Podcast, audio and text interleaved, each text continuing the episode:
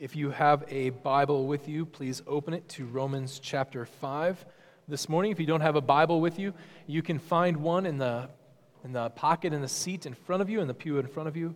And you can find Romans chapter 5 in the passage that we will be reading on page 886 of that Bible. You don't have to listen long or hard before you hear someone in our culture say, He's not my type, or She's just my type. Meaning that that person has some sort of quality or attribute that you desire and that you like. Or in the other direction, that you really despise and can't stand. It is something of a collection of attributes that matches you with this person really well. It is often used positively, and that this person is something that you desire It oftentimes is used in that sense. It's often used in that sense in Scripture as well. Not that they desire one another the way we talk about desiring one another, but types are often used to compare good attributes of one person to the coming of Jesus Christ. So many figures in the Old Testament are called types. Moses is a type of Christ. Moses, who prophesies directly the words of God, who radiates the glory of God, who mediates the presence of the people, he is a type of Jesus. The Old Testament priests who take the, the very sacrifices in before God as a type of Jesus. David, a persecuted king, is a type of Jesus. And all of these are meant in a good way as well. When we speak about Moses being a type of Jesus, we're speaking about the good things that he does. We're not speaking of his negative characteristics, perhaps his short fuse. The same goes with David. We don't mean that he's a type of Jesus in his failures. Jesus doesn't follow that type, but rather in the very things that he does well and right and good and true, being a faithful and true king of Israel. As we ended last week, Paul gave us a very quick and brief insight into why he spent so much time talking about Adam and working over difficult things to do so. Why take such a sharp sidetrack. Why spend the time and effort there? He had never mentioned Adam at any place in this letter up until then, and then all of a sudden he appears. Paul says there at the very end of that passage that we read last week Adam was a type of the one who was to come. We realize that that sort of language is found all throughout Scripture, again, for these positive characteristics.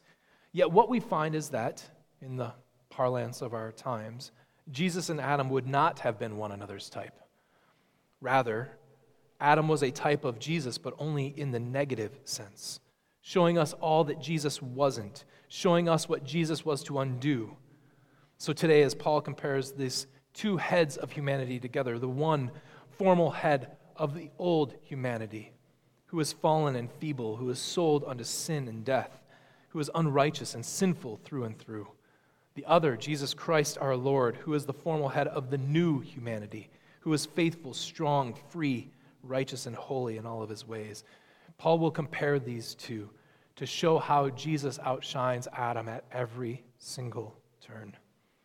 Let us then see the glory of Jesus' works as he makes right the evil that Adam has unleashed on the world. Let us begin reading to gain context in verse 12, and we'll read through the end of the chapter. In Romans chapter 5, verse 12, Paul writes this. Therefore, just as sin came into the world through one man, and death through sin, so death spread to all men because all sinned. For sin indeed was in the world before the law was given, but sin is not counted where there is no law. Yet death reigned from Adam to Moses, even over those whose sinning was not like the transgression of Adam, who was a type of the one who was to come. But the free gift is not like the trespass. For if many died through one man's trespass, much more have the grace of God and the free gift by the grace of that one man, Jesus Christ, abounded for many.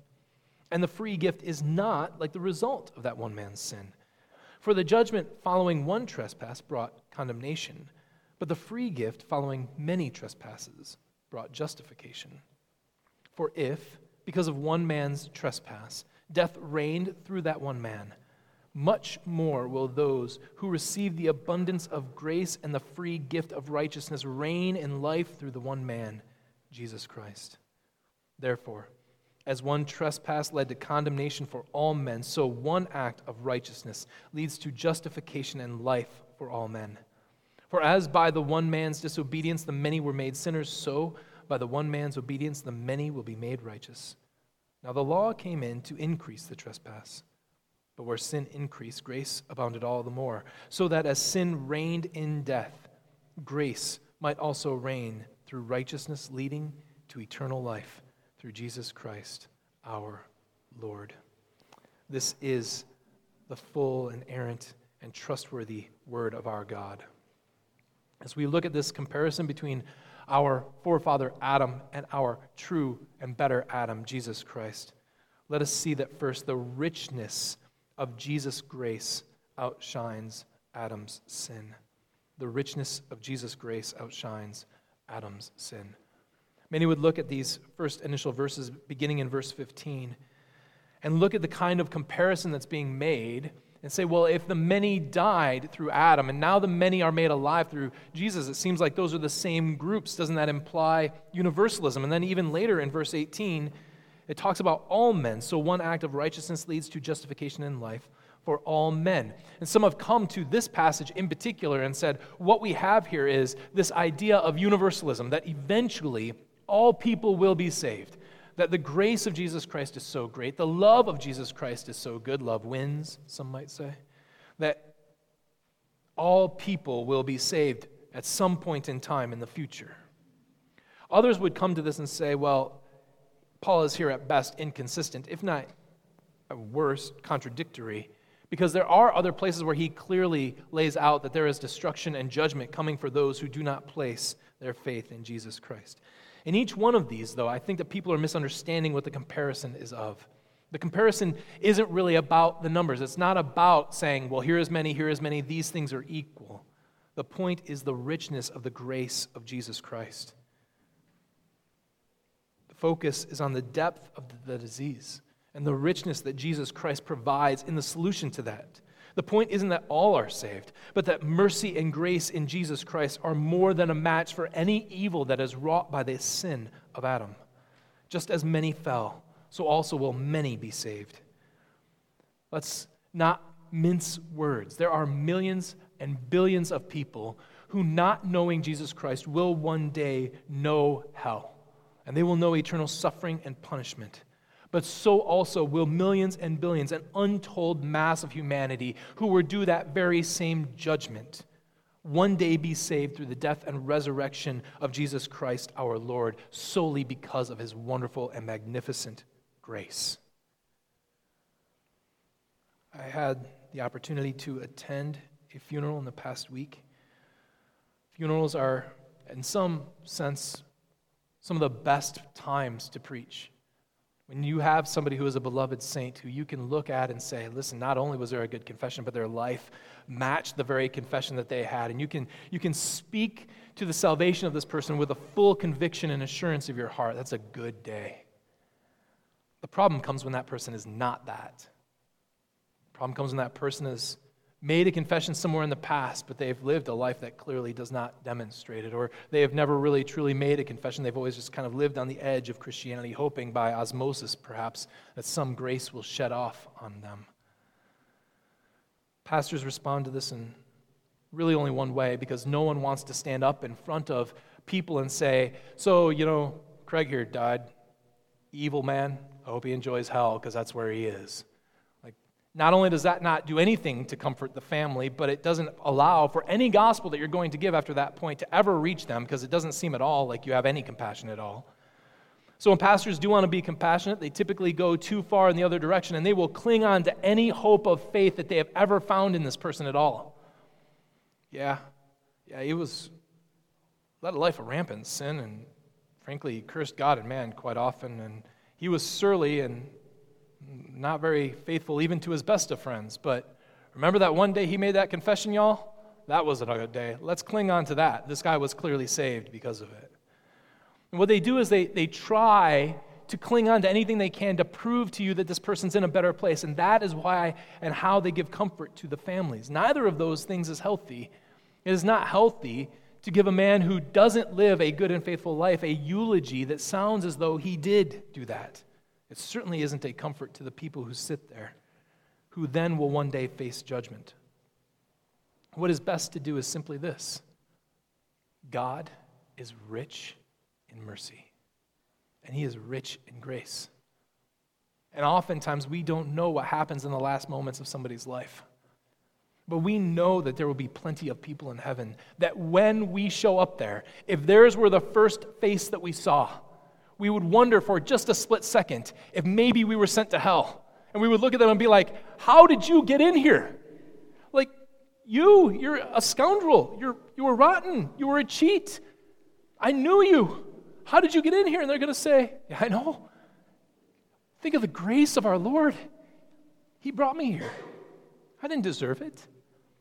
I'll be like, yeah, I get that now because I don't deserve it either.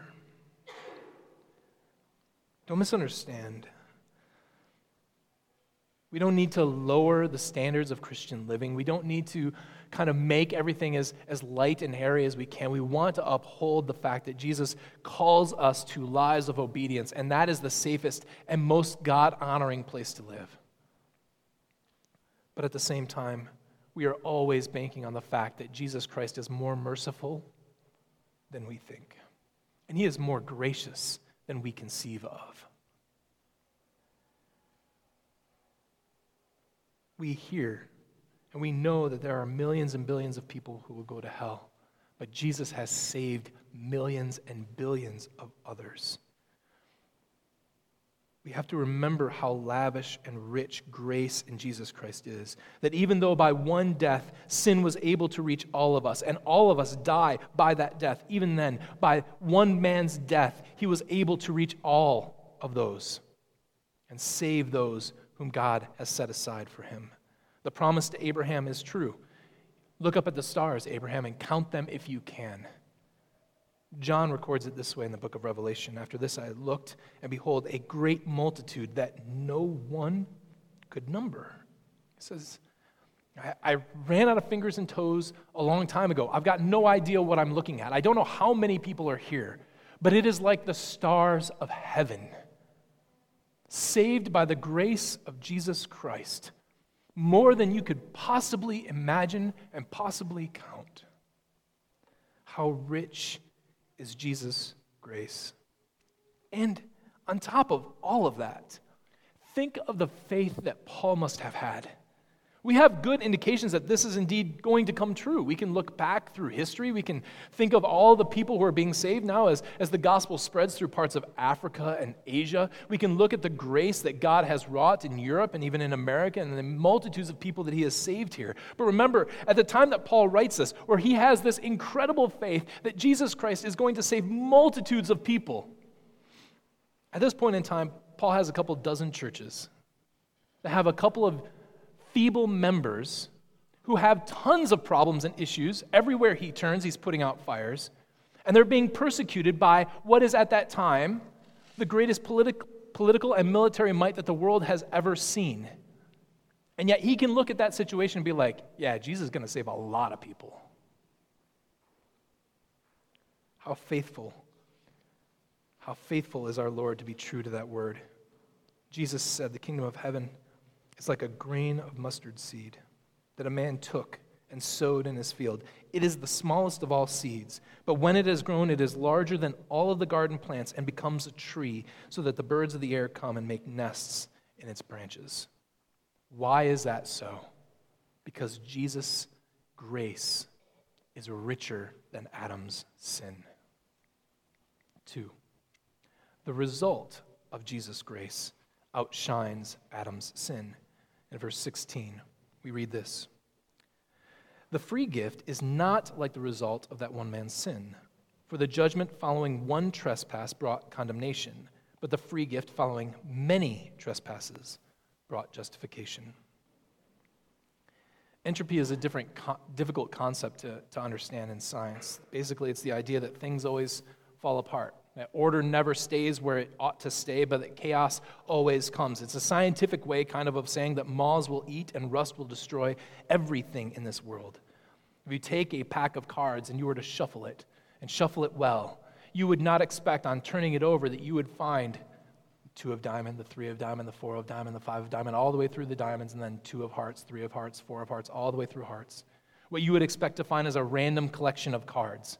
Because on its own, this world never tends toward order, it always tends toward disorder, it always tends toward chaos. There's a religious equivalent for this. If entropy is order never coming out of chaos, but chaos always naturally brought out of order, then holiness never comes from unholiness.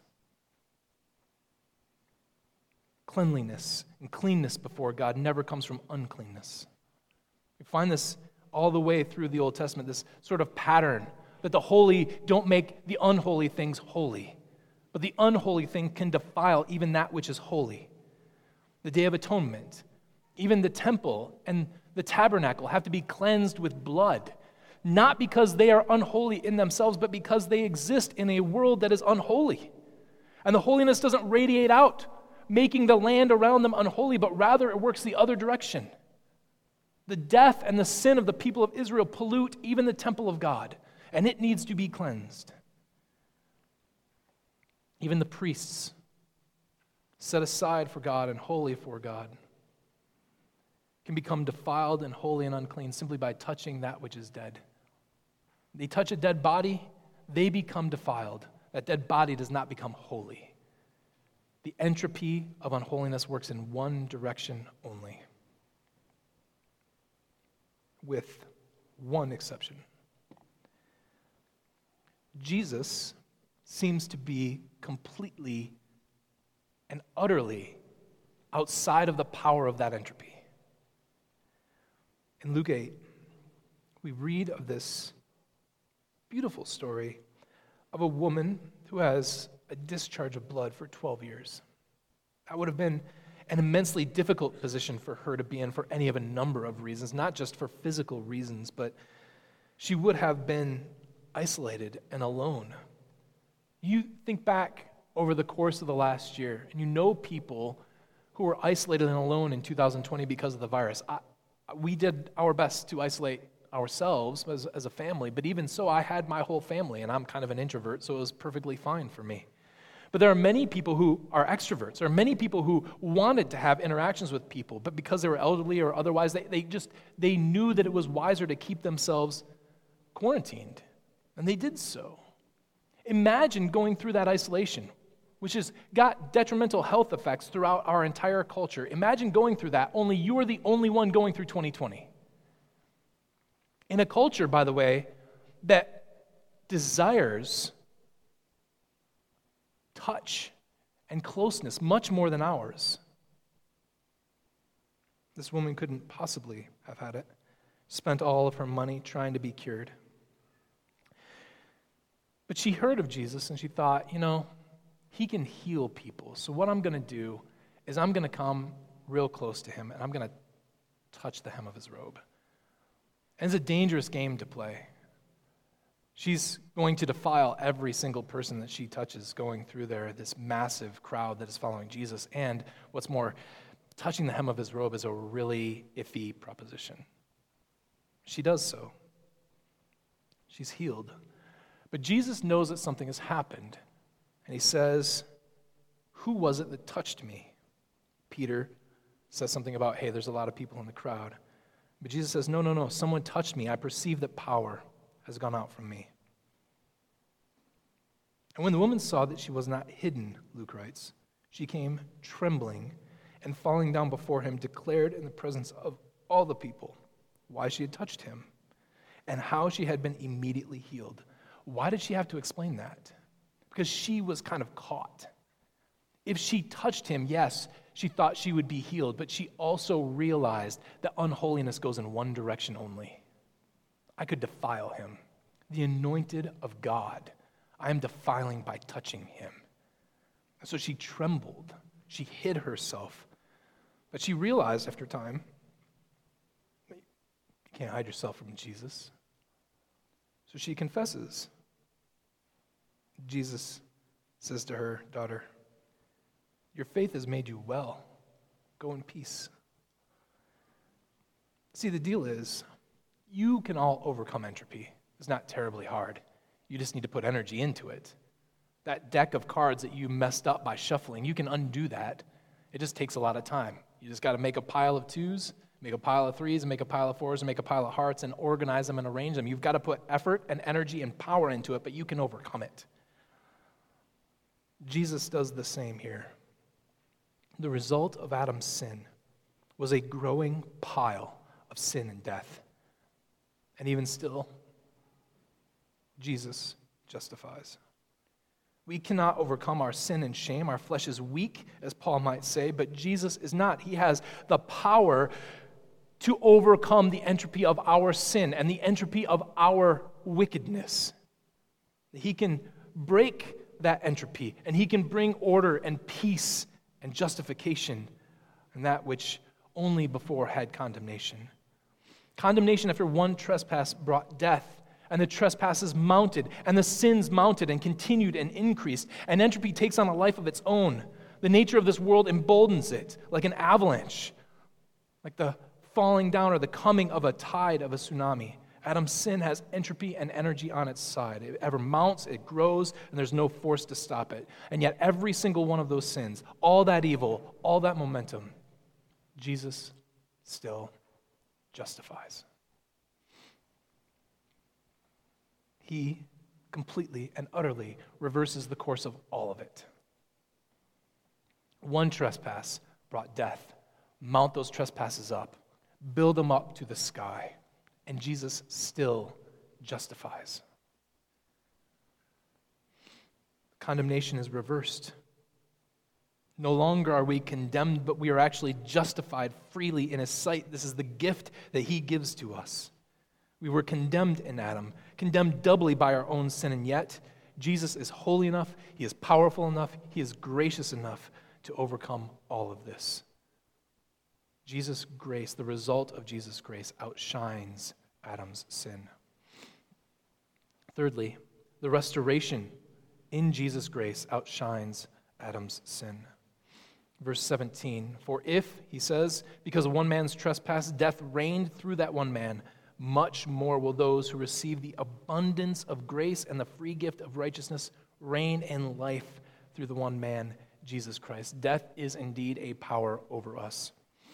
Adam's sin placed us under the power of sin and death. It was by listening simply to the voice of the serpent. He placed us under the serpent. He placed us under sin and under death in that one act. And Jesus does all he can, and all he can is more than enough to restore us to the position that Adam should have had in the beginning. He makes us into that which we were always supposed to be. We reign with him. We might have thought that the comparison should have been turned in a different way. That as death reigned over us, maybe now life should reign over us. Paul says, no. Those who receive the abundance of this grace, they reign. They're the ones who reign. This was Adam's charge. In Genesis 1:27, God blessed them and God said to them, "Be fruitful and multiply and fill the earth and subdue it, and have dominion over the fish of the sea and over the birds of the heavens and over every living thing that moves on the earth." Adam was a king. He was gardening the garden of the creator as a king. He was to rule and reign over everything that he could see because he was a king. But he forfeited that right. And taking the fruit that was offered to him, he laid down his life to that which he should have ruled over, and it became master over him. But Jesus undoes the foolishness of Adam's sin and allows us to reign as we ought to have. Let's make no hidden secret about this. You are here to serve the true king. You were bought with a price. You are placed under his rule and authority. You are servants and servants alone. You are here to do his bidding.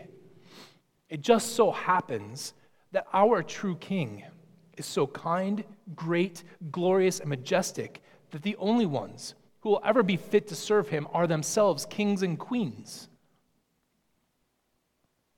And so, as he makes you fit for his service, that's precisely what he makes you into. You are the kings and queens of the universe. But Paul says here not only do we reign, but we reign in life. I love that phrase. We reign in life. It reminded me of a, a wonderful quote that makes it both into the movie and from the book of The Lord of the Rings. Bilbo is as he says, 111 years old. He's 111 years old, but he, he looks much, much younger. And he, he seems, by all appearances, much younger. And Gandalf is questioning him about it. But he, he realizes that he doesn't feel as young as he might look. He says that he feels something a bit like butter spread over too much bread. I was like that. We are thin. We're not thick with life.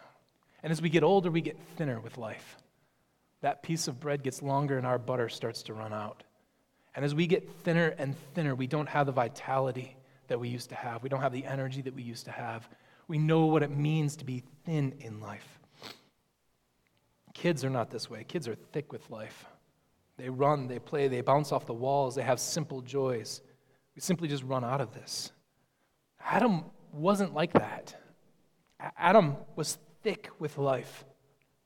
He would have known what it was to run without tiring, to have joy, wonder, enthusiasm, power, and love for every single moment of his life. He would have been thick with life in that way. But death, in his sin, slowly won out. And over time, it thinned him out. And at some point in time in our lives, we realize that we are not so much living as we are simply postponing death, as our lives get thinner and thinner and thinner. But Jesus has promised us that we will reign in life, never to be thin, always to be thick with life, full with life, ever flowing, ever abounding life. This is the gift of Jesus Christ. Fourthly, the righteousness of Jesus' grace outshines Adam's sin. The righteousness of Jesus' grace outshines Adam's sin. One of my all time favorite stories is the story of Elijah in 1 Kings 18. It's a lot of people's favorite stories. I'm not alone in this. Elijah is kind of alone, as he says, the prophets of Yahweh have gone the way of the dodo. He is the only one who is left, and there are 450 prophets of Baal, a foreign god who has made his way into the kingdom of Israel that the king is supporting and the queen is supporting, and so all the people are supporting. There are 400 priests of Asherah. At some point in time, Elijah's kind of sick of this, so he says, Listen, I'm the only one that's left, but here's what we're going to do, Ahab. You're going to call all your, your idiot prophets, and we're going to have us a throwdown. What's going to happen is you're going to, you're going to bring two cows in and they're going to pick one of them, and I'll take whichever one they reject. And you're going to take all of them over to yonder hill. And you're going to pile up some wood, and they're going to cut that bull up, and they're going to put it on top of that, and then they're going to call out to their God. 450 of them. They're going to call out, they're going to sing, they're going to dance, they're going to yell, they're going to scream, they're going to do whatever they can, they're going to call out. When they're done, I'm going to. And whoever has that wood light up first, they win. The people said, sounds scientific. We should do that. He is outpowered, he is outnumbered. From that far hill, though, he still finds a way to talk smack. In 1827, we read at noon, Elijah mocked them. They were doing this for hours up to this point. Elijah mocked them, saying, Cry aloud, for he is a God. Either he is musing or he is relieving himself, which means exactly what you think it means. Or he is on a journey, or perhaps he is asleep and must be awakened. Maybe you need to try a little bit harder, scream a little bit louder, and they begin to cut themselves, and they begin to flail themselves, and they begin to do everything they can until they are exhausted. And then Elijah says, Okay, so let's work on mine now. I, I need you guys to build a trench around it, and I need you to start hauling water. As much water as you can. Douse that wood, douse the offering until the trench fills up. Okay? They do. A very simple prayer lights up like a candle. All the water evaporates. It's a brilliant scene. Elijah then does whatever it is that 8th century prophets would do when they're equivalent of a mic drop and struts off to go hide. We won't talk about that, but nevertheless, it's a great victory. Why is it a great victory? It's a great victory because they had everything earthly on their side. Elijah understood that the power of God didn't didn't need anything from him. It needed a simple prayer, but that was only for Elijah's sake. It didn't matter how much water was on that wood, it didn't matter how much water was in the trench. All of that was simply to show beyond the shadow of a doubt that Yahweh is glorious and Baal is a fake. God is in the business of working with those who want his glory to shine. But don't think that he only allows his prophets to get on this, he does it himself. Listen to what Paul says about the law. He says, Now the law came in to increase trespass. It's an absolutely amazing statement that a Jew would make. That God literally gave the law with the purpose of giving you the law because he knew you would break it, so that you would break it, so that trespasses would increase. So that, that the, the issue that God was dealing with would mount higher and higher. It's like throwing water on the wood. We're going to pile it high. We're going we're going to make sure that this problem is seen as a problem and the immense problem that it truly is.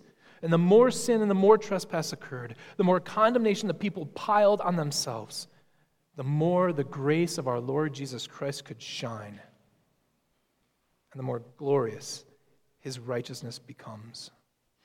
God allowed sin and trespass to be piled up, placing more and more on the shoulders of Jesus to show just how much he could carry, to prove just how magnificent his grace and his justification truly were. One trespass and one act of righteousness. One trespass leading to more and more trespass. One act of righteousness to undo it all. Paul doesn't mean to sort of downplay the righteous life that Jesus Christ lived. Indeed, if he didn't live a righteous life like ours, only without sin, there would be no reason to speak of the one act of righteousness in giving his life for ours. If he sinned, he would be giving his life for himself the very fact that there is this one act of righteousness in Him laying down His life for us shows the glory of Jesus Christ, shows the righteousness of His grace outshining Adam's sin. The point is, in so many ways, Adam's one act of stupidity seems utterly overwhelming. Yet, Christ's death overwhelms even that. His blood can turn back even the most ferocious of tides and disperse any of the oncoming destructions that his people faced. Adam's sin brought in death and destruction and unleashed evil upon the world. It bent the right paths of the Lord, which has led all of us astray from the paths that we ought to have walked on. It is the very fountainhead for all of the wickedness you see today. Whether that wickedness is in abortion or it is in governments that suppress and oppress their people, regardless of where you look around and see it, from the cheats that you work with, to the people who speak evilly behind your back, to gasp your own evil and wickedness. All of that stems from this one act of this one man. All of it mounts over time, and Jesus, with one act of righteousness, is able to undo all of it. The blood of Jesus covers all of those sins for you and for everyone else. Consider how great that one act is. That God considers it as payment for all the sins of all those who receive the abundance of grace in Jesus Christ. That my individual sin, piled high, not just the things that I do that I ought not do, the things that I ought to do that I don't do, the wicked thoughts that flow through my head daily pile up against me. Jesus doesn't just justify those yours as well. Every single person in this room who knows the abundance of grace that Jesus Christ has given to us. All of those sins he has freely forgiven in that one act of righteousness, but not just for the people in here. For everyone across United States in the Eastern time zone who's meeting now, further west who will be, further to the east who have already met, who are living today, who have confessed the name of Jesus Christ, he forgives all those sins, but not just those. Everyone from this time all the way back who has confessed the name of the Lord, who awaited a Messiah, who knew that that Messiah had come in the person of Jesus Christ of Nazareth. He has forgiven all of those. And not just that, but going forward, so long as the Lord tarries, every sin that is committed, every sin that is committed by those who will know the abundance of the grace of Jesus Christ, freely forgiven. He makes them righteous. How great an act is that one act? The reign of sin through death is compared to the reign of grace through righteousness. Sin indeed took us captive, but the power of the grace of God through the justification in Christ overwhelmed all of that sin. While sin and death are great powers over us, and they are indeed great powers over us, so that we could do nothing against them, even if we had wanted to, which we didn't want to. We had no powers to upend or to still them, yet grace is all the more powerful. And through the work of Jesus Christ, He is able to undo sin and death even in our lives. Now, I realize all of this is somewhat abstract because we're talking about Adam. And you, you don't have a connection to Adam. He doesn't show up at your family reunions and you're like, oh, Adam again, right? It's said that some 16 million people in our world carry the DNA of Genghis Khan. Okay? I doubt that if they were to go around and pillage a couple of towns, they would say, Oh, I didn't mean to do that. Ah, Dad Genghis is coming out in me again, you know? They don't, they don't relate it back to him any more than you relate your sin back to Adam. It, it seems like it's really distant from us. Yet still, this is the connection that Paul wishes to drive home. When we live in the flesh, when we live on our own desires, when we seek our own good, when we chart our own path, we are acting simply as Adam did.